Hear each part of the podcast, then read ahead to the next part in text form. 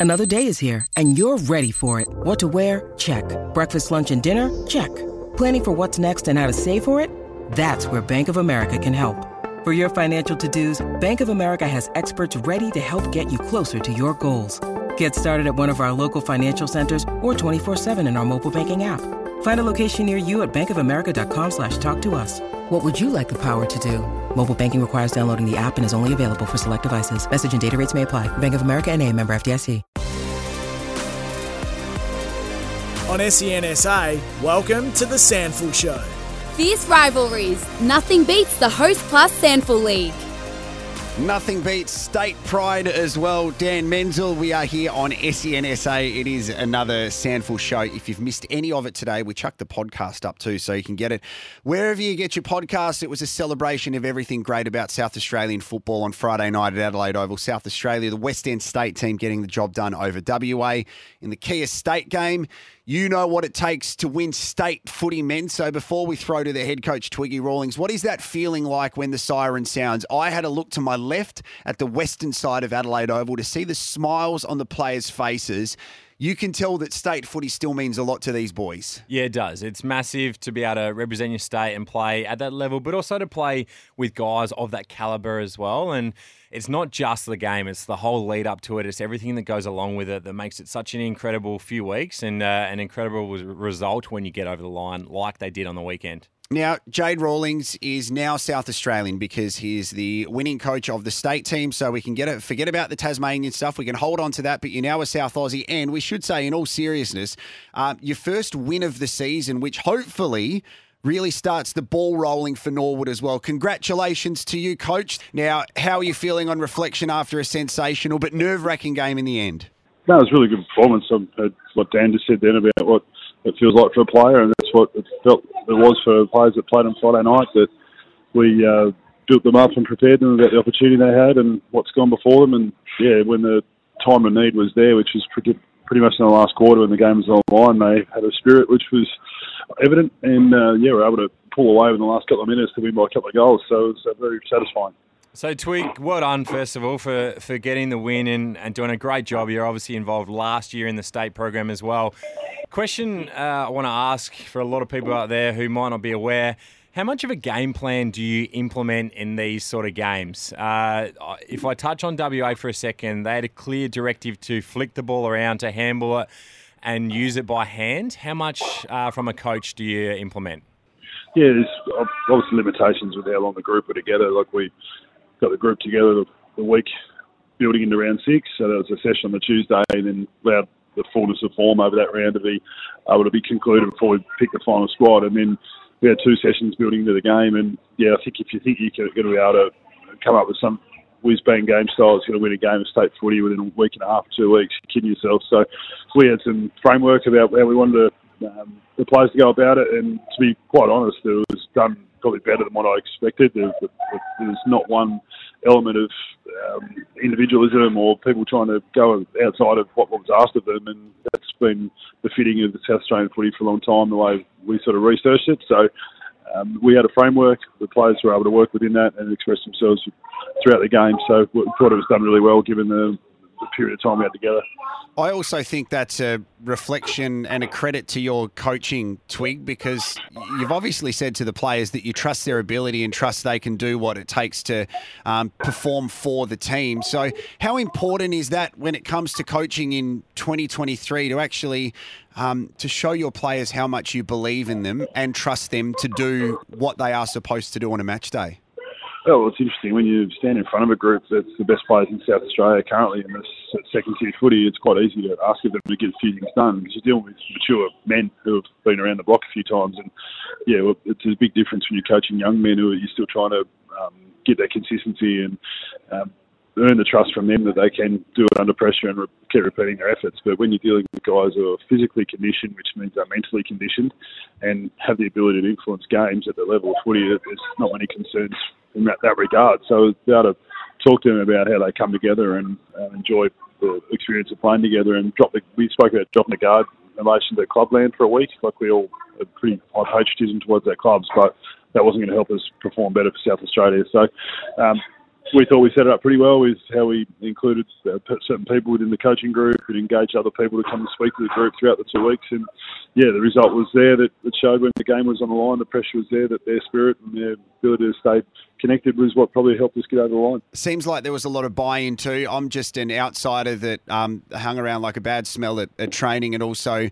um, at the jumper presentation. But to see the the connectivity of the group, and they, they genuinely seem like they just enjoyed each other's company. When when selecting the team alongside Tim Ginever, it, did their character have anything to do with their football skill too? That they yeah they can all do what it takes on the football field, but they, they do need to have that character to work together and trust one another. Yeah, that was something we just kept ticking off in the selection process. We'd met consistently over five weeks to make sure we kept tabs on who was where within the comp, who make sure we had the true reflection of what real form was, and the, the process we kept going through was: is this person going to embrace the program? Are they going to really value the opportunity to play for South Australia? And that was able to bear fruit. And yeah, we watched the players really enjoy each other's company, and you got some quieter fellas in there. It's not their most natural habitat to be extroverted and meet new people, but over the course of the two weeks, it felt as though the group had uh, a, developed a level of respect and trust for each other through that little period. Now, Twig, touched on earlier in the show about some of the players' foot skills, and, and they certainly could still play at the level. I want to know if there's anyone from this game that stood out to you that potentially should be at the next level. Yeah, I think it was one of the most key features of the game. Menz was the kicking skills. I thought they were exceptional. It's when you've seen the ball being moved one into the ground by foot and with speed. it's a lot of it reflected an AFL level game at times. And yeah, I think Jimmy Rowe plays above the level. Like he's you know him well and he's. I just think sometimes people are too good for the level, and he plays AFL footy at a SANFL level. And that game the other day was exceptional. 20 odd kicks, 11 marks as a forward, as a small forward, and, and his work ethic was noticeable. It's his decision making, and with the exception of missing a set shot on three quarter time, which I think we all would have banked, he uh, hardly made a mistake. I was really impressed with Marty Frederick. Thought he was another player that moves and makes decisions like an AFL player. So I was really impressed with how he went about it. And Will Coombs has become a good player. He consistently wins his a defender, both at club level and he did at state level twice now since I've been involved in the program. And he was a player that I was really impressed with as well. But I thought the consistency, we didn't have many passengers. Harvey and Boyd shared the ruck, did a good job. I thought Lewis inside was really important. Signor led like a captain the way we asked him to. McBean's first half was full of leadership and presence, and Ballenden was able to present himself late in the game. So I think most players would say they had had good moments, and even like Harrison Magor as a 21 year old was able to, after probably quarter time, look, really look comfortable at the level. We spoke to Joey Signor last week, and I asked you about him on Thursday. Geez, he's such an impressive person with a really good story, which kind of reflects um, never giving up and, and never losing sight of an opportunity. And he, he played really well. I'm sure you're proud of him. I think it's the story that every SANFL listed player should hear, Jared, to be quite frank, because when you're looking at Joe, two-time premiership player, captain of his 500 game player, that he spent three to four years playing in the reserves and questioning whether he was good enough to play at the level.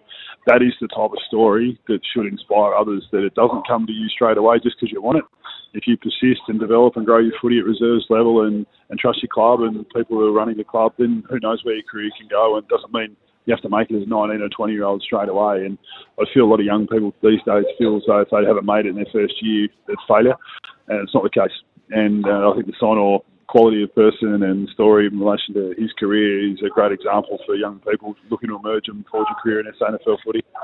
Twig, can I change direction just for a little bit before we let you go? Um, we've seen what's happened in the AFL system over the past seven days with, with Damien Hardwick and Alastair Clarkson. You've been in the AFL system. You're now a, a head coach in the SANFL and, of course, um, the, the Kia State game winning coach for the West End State team. How challenging is it being a head coach of a football club, no matter the level that you are at? And do you need more support externally? I'm not not talking financially or anything, but there's a lot of stuff we don't see about the challenges that you face as a person with your challenging job. Oh, if people want to make comment about how easy or hard the job is and they haven't sat in the chair, then they have no right to make comment. it just staggers me that people think they know what the job is when they haven't done it. And I've worked under a number of coaches over a number of years, and when they have a group around them that they feel genuine alignment and trust with, they can then do their job properly. Now, there are so many factors at the next level that you have to consider when it comes to the media, the, the expectation that gets set by the media. Like Michael Voss at the moment is being critiqued against what is the media expectation. So that that's what everyone has to now hold him apparently hold him to account. Where he was engaged by a club for three years to do a job, and his president was terrific. I thought the other day in saying he's brought some great things to the club, and he will be uh, our coach to his full tenure. And that's exactly the type of support clubs need to provide coaches because who, who keeps copping it in the neck when they're under the pump? They go straight to the coach every time, no matter what they've done in the past. Um, now, sometimes, yeah, results bring pressure upon clubs and individuals, but incredibly tough job. And the two areas that probably were sacrificed post COVID were recruiting and coaching. And the those structures that were in coaching departments prior to COVID were there for a reason because they work and it's what helps the coach do his job. And the soft cap's been reduced and that makes it harder for the coach to be the coach he wants to be for his club and his players. So, yeah, I'm quite passionate about it because I've seen how it works, I've seen how it doesn't work, and uh, yeah, I just I think for anyone to try and critique whether, whether it's a good, easy, hard, or whatever job, until you've sat in the chair, I just think it's hard to go and make accurate comment about it. Love that answer, Twig, and you're right. It's great passion. And uh, before we let you go, just want to change uh, tack quickly here and just ask about Norwood. Now, you take on Adelaide this Friday night.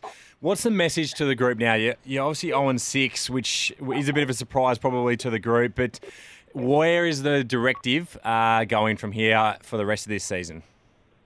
All about what we can do moving forward. There's um, the, the, whole host of factors that contribute to where we're at at the moment, and um, that they need to be discussed publicly. But yeah, it's not easy. You, you guys have lived it. It's not easy to get to where we got to last year, and then go and back it up. That's why what you guys did at Eagles is outstanding because it is so hard to do to keep meeting the level. And when you deal with the remnants of what we got done last year, there's always prices to pay for the next year with availability and surgery and injury and conditioning and all those factors. And we've got some new players that have come in that are still learning what it takes to be a player in this comp. So that's part of the reasons where we're at. But I'm all about what we can do moving forward. I'm not into dwelling and into what we haven't done. I'm about what we, what the group can do. And come off of a week where players have been able to have some time away, and we launch into the next block of games. We just keep looking forward and and trying to be as positive about what the group can do moving forward, and trying to establish some stability and consistency within the team.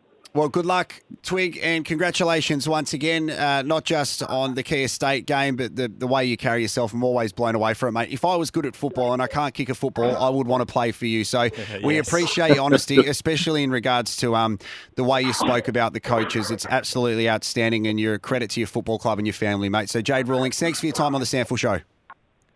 Uh, very kind. Thanks, fellas.